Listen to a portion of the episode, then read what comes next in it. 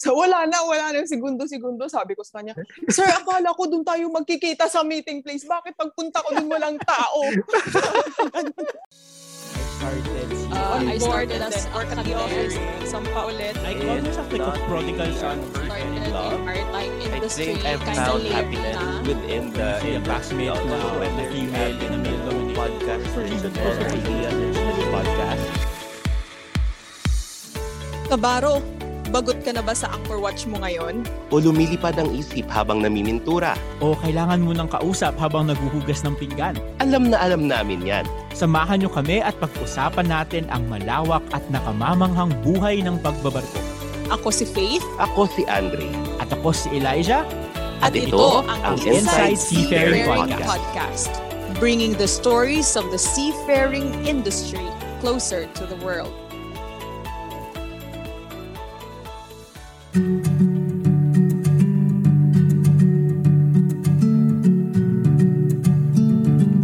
Hi everyone and welcome back to another episode of Inside Seafaring Podcast. And before we start, I'd like to thank our listeners no, for actively supporting the podcast.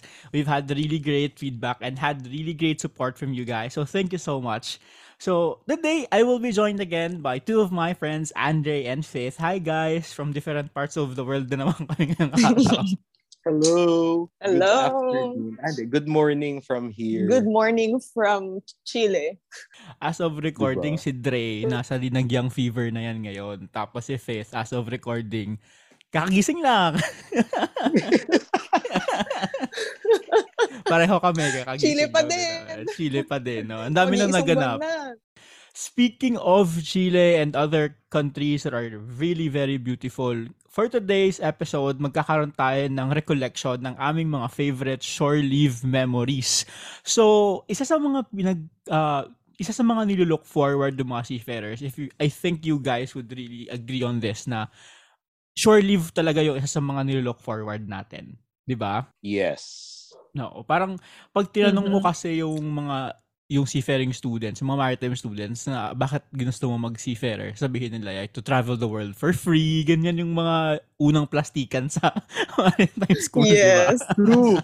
True, true. Why did you choose seafaring as yes. your profession? Oh. To travel the world for free. Parang tangina mo, diba? Yes. So ayun, yung pag-uusapan natin ngayon ay yung mga favorite natin ng mga short leave memories para naman mabigyan natin ng justification yung mga sinabi natin ng mga maritime student pa tayo. Yes. So siguro ako magsa-start ako. Eto very recently lang, gustong-gusto ko itong i-share. Nung nasa Algeria kami, I, I tweeted about this. Nung nasa Algeria kami, niyaya ako ng kasama kong oiler na si Kaloy. Ha, shout, shout out kay Kaloy na nakinig din ng podcast yun. Sabi ni Kaloy, third, sama ka mag, mag ano tayo, mag photo walk tayo sa ano, sa, sa labas. So sabi ko, sige photo walk tayo kasi meron akong natandaang spot. So bitbit kami ng, bitbit akong D S L R. Dala ko pa yung zoom lens ko na napakalaki. Lakad-lakad kami doon, tapos shoot-shoot kami, ganun. Tapos tinawag kami nung ano, tinawag kami nung isang security, tapos sabi niya, uy, bawal kayo mag-shoot dito kasi nag-shoot kami doon sa ano, malapit sa parang cruise na vessel. Eh sabi naman, sige bawal pala kasi cruise na vessel, cruise ship to, so tinanggal namin yung camera. Lumipat kami sa kabila. Tapos sa kabila, shoot-shoot din kami.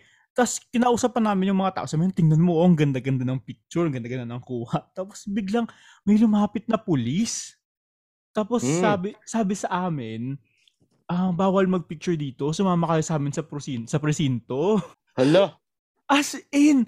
So, legit. Tapos sabi niya, sinong may, uh, tinawag si Kaloy. Tapos sabi ni Kaloy, sumakay ka sa police car. Kasi Kaloy kasi may hawak ng camera. Sabi ko, ako po yung may, may ari ng camera.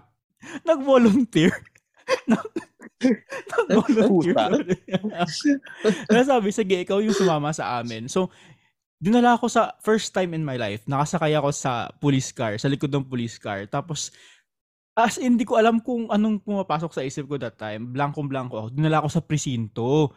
Tapos, inexplain sa akin doon na illegal pala yung pagpipicture sa buong Algeria. As in, bawal yung photography doon. So, hindi ko alam. Tapos nagdala ako ng, okay. nagdala ako ng camera, ng D S L R. Tapos lakad-lakad ako doon, shoot-shoot, gano'n, shoot-shoot, gano'n.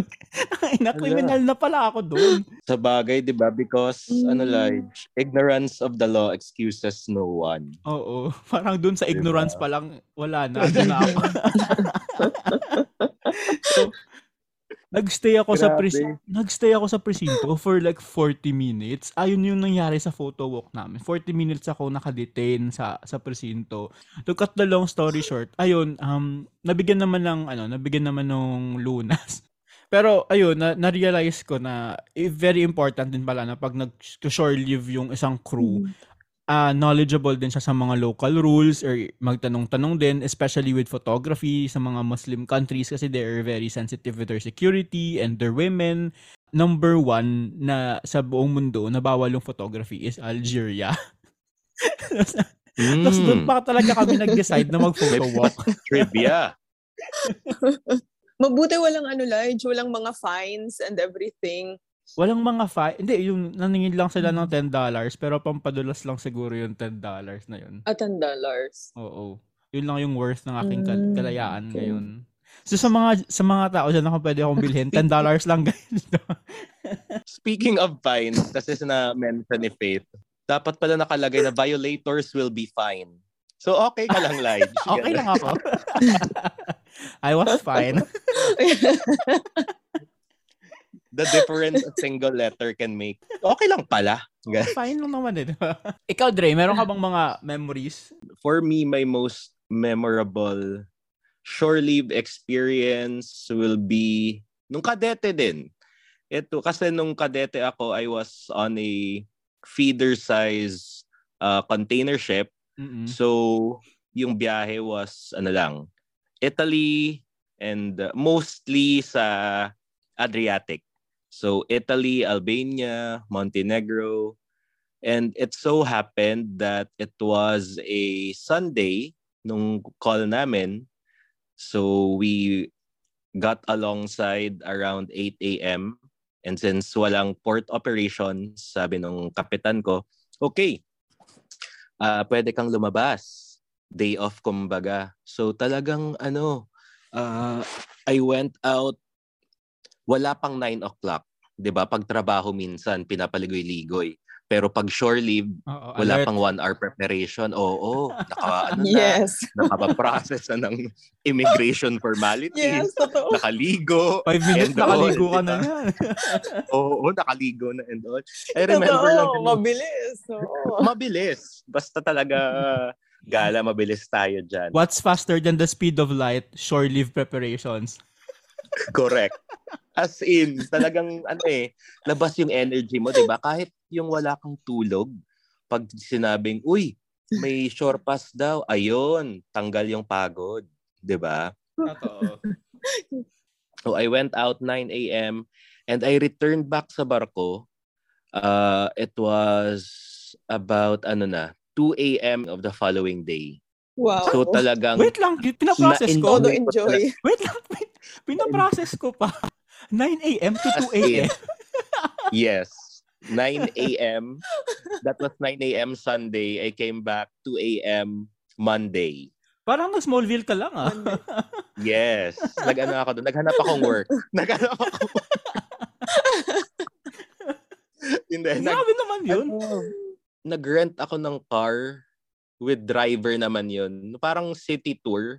Nag-explore talaga nung ano nung Montenegro. So for those who don't know where Montenegro is, it's a small country. Ah, parang hindi naman siya small. It's a country just across Italy in the Adriatic Sea. And our port of call that time was uh, Bar, Bar Montenegro. So I went out, I enjoyed the local food scene. Hindi pa ako mahilig sa photography noon eh, kaya sayang nga sabi ko. Sayang, di ka nakulong. Oo, gusto ko rin sanang ma-find. Tapos, yung memorable, yung memorable dun, Lige, aside from the fact na sobrang haba ng ano ko, ng gala ko. Kasi, uh, a week after that will be my sign-off na din. So, bilang tradisyon dun sa barkong yun, kasi malakas yung extra pay dun.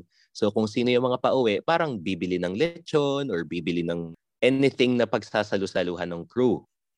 So when I came back on board at two in the morning, naalala ko yung chief mate ko that time. He was also a very good friend. Sabi niya, "Det, bili ka ng kambing, magkakaano, mag, uh, ano, handa tayo." Sabi ko, okay. So bumili ako ng live na kambing. Sorry, baka naman nakakinig na ano na, na quarantine officers sa uh, Montenegro. Sobrang international naman ang podcast. Diba? Ayan. Sa bunga nga mo na ano. Nung bumalik ako ng two a.m. sa bar ko, may dala akong kambing. And very obedient yung kambing. When I say sit, hindi. When ah, I say lang. Stay. Tanglig na to. Play dead. Oo. Roll over. Nakalis siya. And then, pagdating ko dun sa bar ko, yung chief mate, kasi wala siyang SIM card, nag ano pala, uh, gusto niya sanang sabihin na wag na akong bumili kasi nakabili na siya. So pagdating ko ng bar ko, may dalawang kambing na kami. Pero ang in fairness, ang galing pala ng mga kambing umakyat ng gangway. Kasi di ba yung mga mountain goats, very steep and all. Kaya pala nila. Yung sad doon is yung pag-decide kung sino yung unang kakatayin. Wala, sabi ko dapat mag- Oo. Nag, ano, nag-duel na lang sila. Para kung sino yung talo, gladiator style. Nagbato-bato pick. Yes. Memorable talaga yon. I enjoyed the local food scene. Parang yung living, kumbaga, living life na parang last day on earth mo na. Yun talaga ginawa ko to.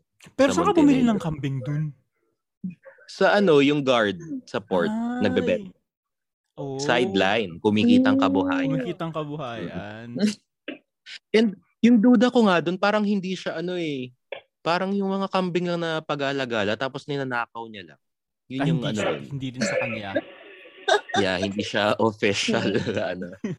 Hindi siya affiliated. Kumbaga hindi siya Shopee Mall ano. Oo, or hindi siya hindi siya Shopee Mall. Last Mall tayo ano kasi yung Shopee Mall. Sorry. Yeah. Sorry, Last Mall tayo. Ano lang Shopee. Pahirang oh, ka ta ng ano. Cake gano'n. Uy, wag ka large. May written, ano naman yun. May oh, written may... letter. Mm-mm. May promissory note. May letter of indemnity. Everything is maritime related talaga. Ang saya. How about you, Faith? Yeah, same as Andre. Tapos si Faith, di mag-ano, bumili siya ng dragon. Oh. O, diba? Di pa kabog. Ayaw patalo. So, ako naman, parang sa... sa Korea, South Korea kami, Onsan. So, diba, South Korea. So, sabi ko, lalabas talaga ako kahit anong mangyari, lalabas talaga ako. Kasi gusto kong bumili mm. ng mga, syempre, pangpaganda, skincare, and everything. Wow!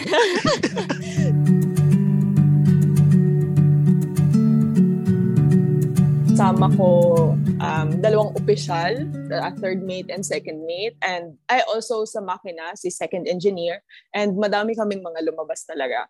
Ayun na, unang ginawa, nagpapalit ng pera, of course. And mm-hmm. yun. So sabi, syempre dahil nasa South Korea na kami, we have to try the real Samgyupsal experience. So hanap wow. ng makakainan. And then, and then, eto, sabi ni si Segundo ata yun, nagsabi na merong nakita, meron silang nakita na kakainan. So maganda daw kasi 'di ba pagka pagka Korean ka, you're mostly into spicy food, 'di ba? So okay, pumasok na kami, kumain. Tapos okay na, okay. And then after after namin kumain, paglabas dun sa restaurant, syempre we have to take the mandatory group picture. So after mm. ng groupie, check ng picture kung magandang kuha.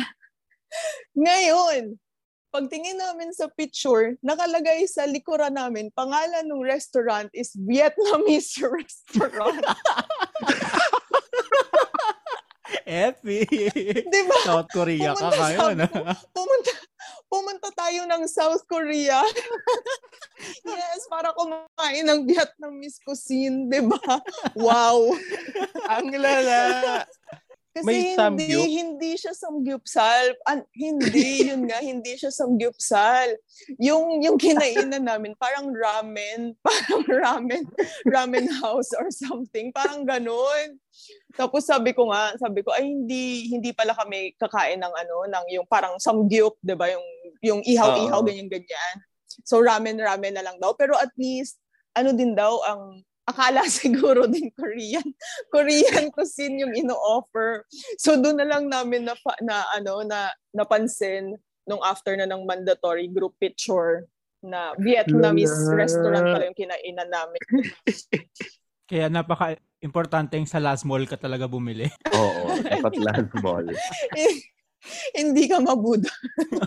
Correct. So yun. So yun, after nun, syempre, meron pa akong isang experience on same day, on same, mm. same ano, same port.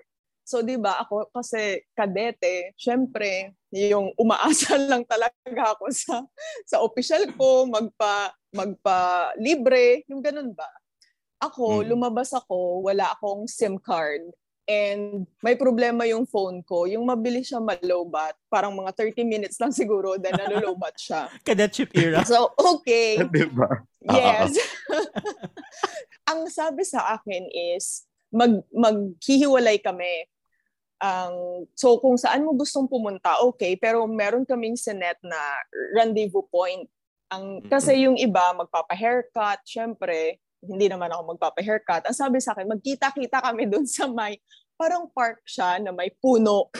Sabi ko, okay, sige, dito lang ako sa malapit, bibili lang naman ako ng skincare. O, uh-huh. Diba?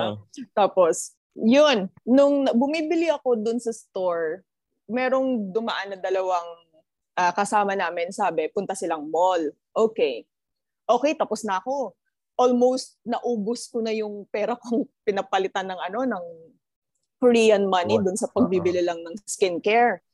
Tapos, sabi sabi ko, sige, balik na ako. Wala na akong pera eh.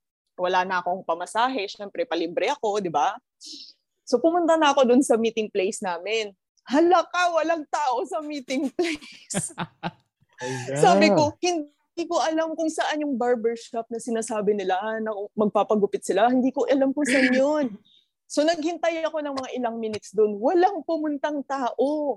Kasi alam ko, alam ko ang segundo namin tapos isang O S, ah, isang A B namin is walang ginawa. Maghintay lang daw dapat sila doon. So, sabi ko, walang tao, wala. Wala akong internet.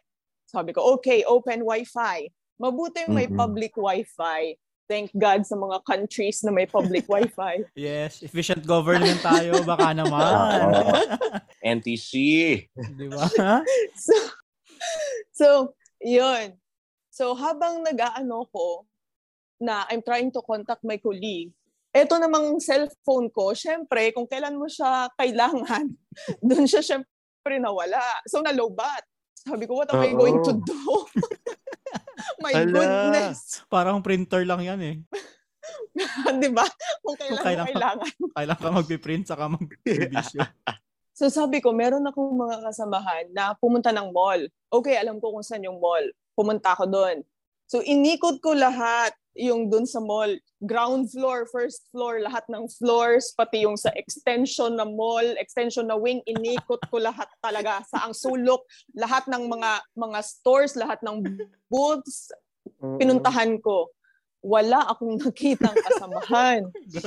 Sabi ko, hala talaga. Wala. Sabi ko, iniisip ko na, sabi ko, anong mga pwede kong maging option? So, pwede siguro, uh, tatawag ako ng cab, tapos sabihan ko na, pwedeng pahintay muna dito sa baba ng barko. Kukuha ako ng pera sa taas. Pera? Manghihiram, sabi ko. Sabi ko, baka pwedeng ganun, di ba? Parang ginaya lang sa atin na sasakay ka ng tricycle, di ba? Ma, wait lang, hingi ako pera kay mama. Oh, oh, oh. So, yun ang isang option ko kung wala na akong option kasi wala na akong perang Korean won, yun nga. So, sabi ko, okay, pakapala ng mukha. So, nilapitan ko yung sales lady, kinausap ko. Sabi ko, uh, miss, can I borrow your phone? Ganyan, ganyan. Pero syempre, di ba, pagka nasa abroad tayo, hindi naman tayo ganyan mag-English. So, syempre, sabi ko, sabi ko, miss, uh, phone, borrow? My phone, no have, but battery. No have battery. Di ba parang Naruto lang yun eh, yung Kagebunjin technique times two times two times two. So yung sabi ko, need uh, need messenger, uh, messenger, contact colleague, o di ba ganon. So mabuti, eto, nakakaintindi siya ng English. So pinahiram ako ng phone niya. Sabi ko, Miss, ah, uh, can I use your phone to call? Di ba, hindi pa nahiya. Diyos ko. Magko-call pa talaga. So, tinawagan, tinawagan ko ngayon yung mga kasamahan ko. So, okay, may na-contact na ako. Sabi ko, sir, saan kayo? Sabi ko, Diyos ko, andito ako sa mall.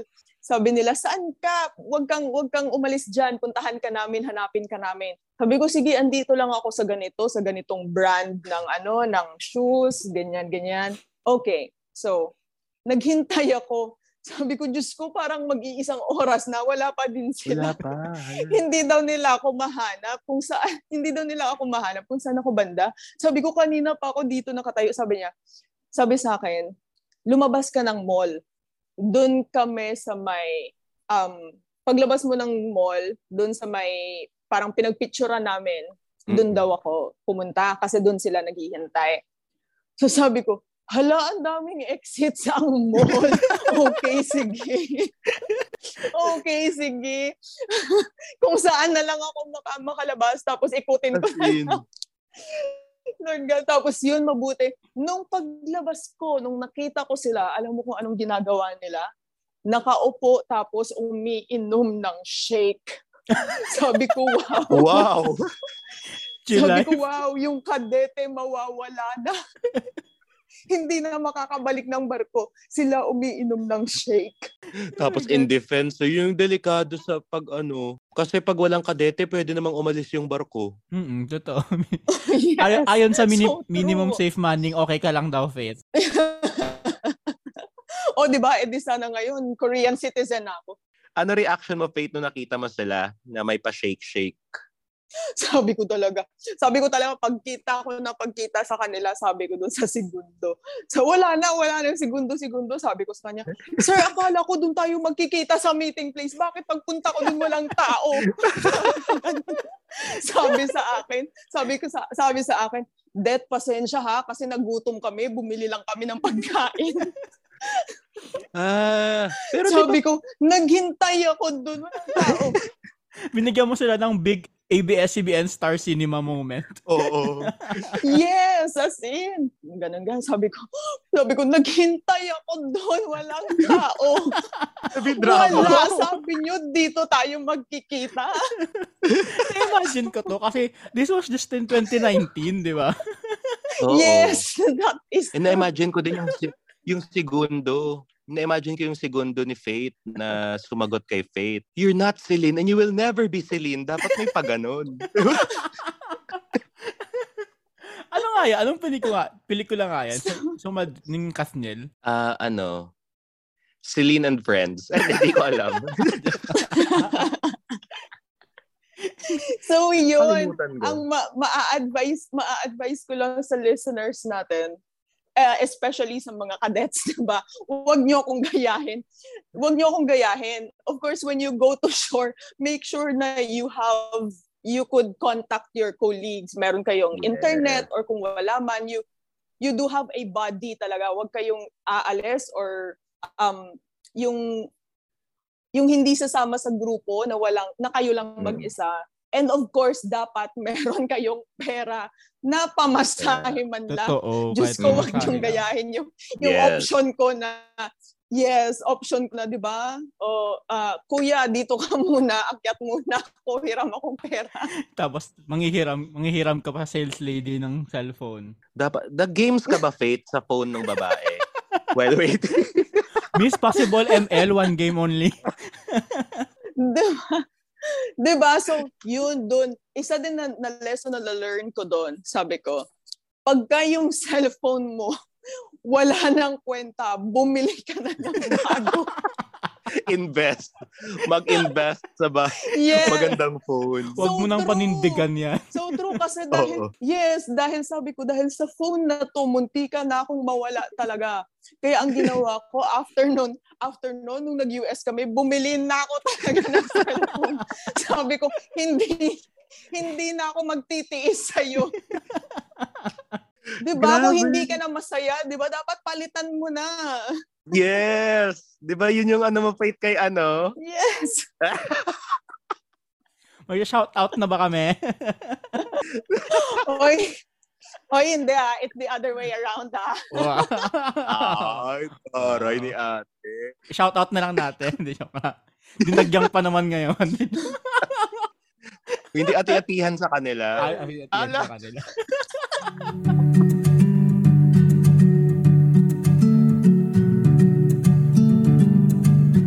Grabe, ang dami nangyayari sa mga short lived experiences. Parang test pala talaga siya ng parang character, test din siya nung, nung samahan nyo, di ba? Mm. Kung ipagpapalit ka ba sa shake or hindi. Di ba? Kung kaya mo bang bumili ng kambing para sa buong crew, di ba? Dalhin mo sa barko. Oh. Grabe. Do you have like ano yung mga bias na countries ninyo? Like, ano yung mga countries na favorite ninyo? Maybe probably in terms of food. Sa akin, siguro talaga, wala, wala talagang tatalo sa Asian countries in terms of food for me. Pagka Asia talaga, food talaga is really the best sa mga short-lived experiences ko. Mm. Ang pinakamasarap ko na natikman sa Asia, mm-hmm. syempre mga Asians. The joke lang. The joke lang.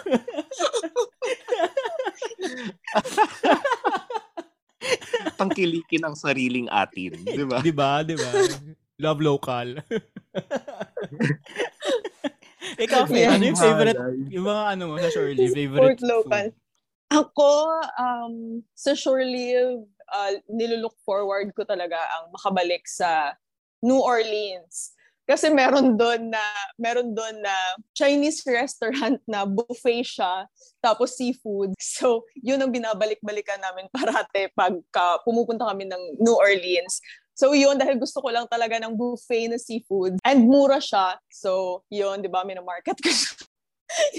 Pero pag uh, when it comes sa food, um sa Brazil and Argentina sa steaks. Kasi meron din silang buffet steaks. Di ba? Pagka, pagka, pagkain wow. kasi gusto ko yung buffet eh. Oo. Yes, buffet steaks. So pay, yun. Pay talaga. Uh-oh. Di ba? Kain ka ng kain tapos hindi ka, hindi ka tumataba. Parang that's the goal. Friend, nakawalong rice-ipate sa Mang Inasal ng college. True. Walo or nine. Somewhere there. Lagay natin, Dre, eight na lang. Oo, eight na lang. Ano natin? Sabihin kasi nila, yung, di ba, patay yung gutom. Tatlo, yung tatlo, sa chicken oil pa lang yun. Ay, kalor, Diyos kalor.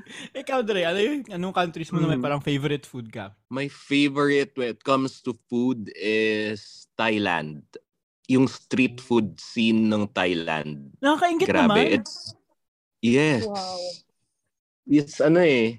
Doon ko lang na-try yung, yung parang dito sa atin when we we have ano naman, diba, uh, Thai restaurants. Mm. Pero iba yung lasa nung pad Thai na talagang sa ano lang, sa street na setup mm-hmm. sa Bangkok. Iba talaga. Mas masarap. Uh, and mas mura. Around fifty baht that time. Pero maanghang daw yung mga street food nila doon. Hindi naman all. Masarap lang talaga yung Thai food.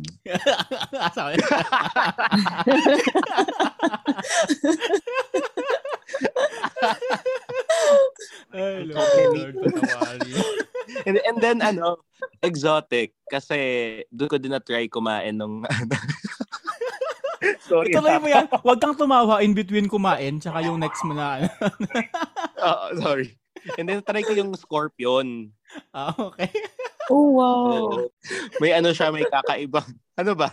Parang ano talaga, may potential yung mga sasabihin ko. Oh. Yung scorpion na nasa stick, may ibang sensation siya sa dila na sabi, di ba? Natutusok. Oo. Talagang it's... memorable. Ayoko na. Ayoko na mag-self-incriminate. Kaya... okay, okay. So guys, uh, sa mga uh, shore leave nyo, what country yung for you may pinaka-the best na scenery? Ako ano, sa Brazil. Sa Brazil.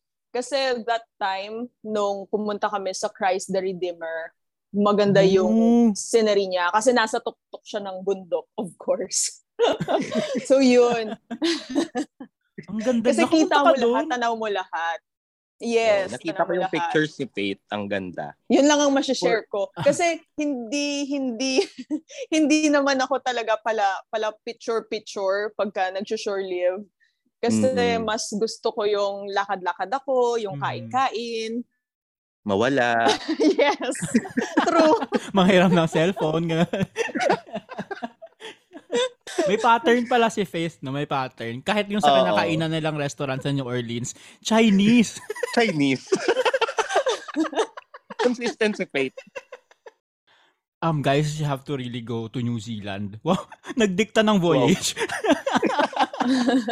Pero ako, New Zealand talaga yung para sa akin. Number one talaga sa puso ko sa shore leave talaga is New Zealand. Na meron tong Tauranga na meron siyang small na hill na pwede mo namang akyatin, mga one hour trek siguro o gan- ganun. Mm-hmm. Wag lang paalis yung barko nyo kasi baka in the middle of the trek. Biglang, sabay biglang, sa one hour notice. Oo, biglang nag one hour notice. Narika.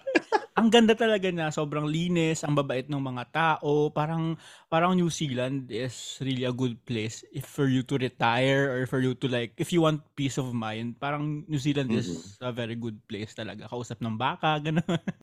Oh, I heard din, like, tama na, ang daming mm-hmm. nagsasabi na ang ganda talaga ng New Zealand. Mm-hmm. Embassy, baka naman. Sorry. For me, biglang ano, nag-migrate. Oo. Pagod na ako sa Pilipinas. Wow. Totoo.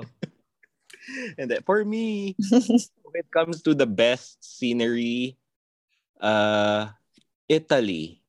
There's something magical about Italy din. There was this shore leave after watch ko, umalis ako, and well, uh, on the way to the city, talagang madadaanan mo sa Bari yung church.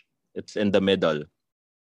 And uh, that was Uh, around five, six p.m. Mm-hmm. So, pa-sunset na. And may kakakasal lang. So, lumab- lumabas sila ng church, naglalakad sa cobblestone streets, and you're in Italy. And then talagang nasabi mo na, wow, andito na pala talaga ako. Oo, oo. Ang ganda. There's something really magical about kahit sa ang corner ng Italy. Yung European countries talaga, sobrang ganda ng architecture nila, no? Yes. Mapa neo-classical, gothic. Ah, gothic? Di ba? Wala. uh, for you guys, which country na napuntahan nyo has the best people? Yung talagang oh. kahit uh, ano siya, port personnel or kahit sa labas man, yung talagang nafe-feel mo na ang gaan sa pakiramdam. Mm. Sa akin, in experience, etong nakaraan lang sa may Kenya. Kasi everyone is smiling, kahit yung driver ko sa cab, mm. talagang welcoming. Kung may nakita akong something intriguing or very nice, talagang ini-explain niya. Ganito, yan yung history niyan. Yung tipong nakaka-converse and nakaka-share sila ng trivia, parang ganun. Ang warm ng mga African people, no? Yes. And kasi nag ano ako doon doon ako nag uh, New Year sa hotel. So may program sila. Ayun, so nakita ko how how they treat their wow. guests and how they treat fellow locals. Yung parang it's all about being one big family. Mm, parang ang saya. Ganun. Ang saya. How about you guys? Yeah, para sa akin, uh, Japanese people. Kasi naka Uh, yun nga, I've mentioned, diba, na we stayed for almost a month sa Japan. Mm. And as in, kahit yung, ano, yung mga stevedores nila, yung shore personnels nila, as in, makikita mo talaga yung discipline. Mm, kahit ito. sa dun mismo, dun sa um, pagsuot nila ng, ng yung mga equipment nila, as in, meron mm. talaga sila lahat mga, yung belt tool, uh, tools, uh, belt for their tools, As in, lahat sila merong safety harness and everything. And also, meron doon na stevedore na meron siyang dalang pagkain and sabi niya sa akin kung gusto ko din daw. And syempre, sabi ko, uh, parang ano lang naman sa akin, joke-joke. Sabi ko, syempre, gusto ko. Ganyan-ganyan. Sabi niya, sige, mamaya, bigyan kita. And then, nagdala talaga siya ng chocolates. Binigyan niya wow. talaga ako ng chocolates. Yes. And sabi ko, wow, di ba? Ang ibang... Uh, hindi naman sa lahat, pero di ba uh, ibang mga stevedores nangihingi pa sa atin, di ba, pang kape, ah, or uh, um, pang merienda, o gano'n. Ah. So, di ba, doon sila mismo nag-offer sa akin kung gusto ko daw ng merienda, o di ba, nagdala pa ng chocolates. Mm. So, ma- mababait sila. And yun nga, grabe yung discipline kahit lumabas ka sa shore, makita mo yung mga tao sa kanila as in. Ah. Ang, ang, ang ganda ng ano nila. ng ng pagpapalaki. Pagpapalaki. Sa akin, actually, parang there are different people na, who showed kindness din talaga. Like, may, may isa kaming Canadian na agent dati na nagpa-order siya sa amin ng mga personal orders. Eh, Christmas time yon, pandemic. Tapos, nag-order din kami na nag-order. Tapos, bandang dulo, nung nagbabayad na kami, paalis na kasi kami ng port, sabi niya, gift na pala niya yun. So, parang lahat, ang dami wow. namin in-order, ginift niya sa amin. So, nalungkot yung mga hindi umorder kasi wala sila.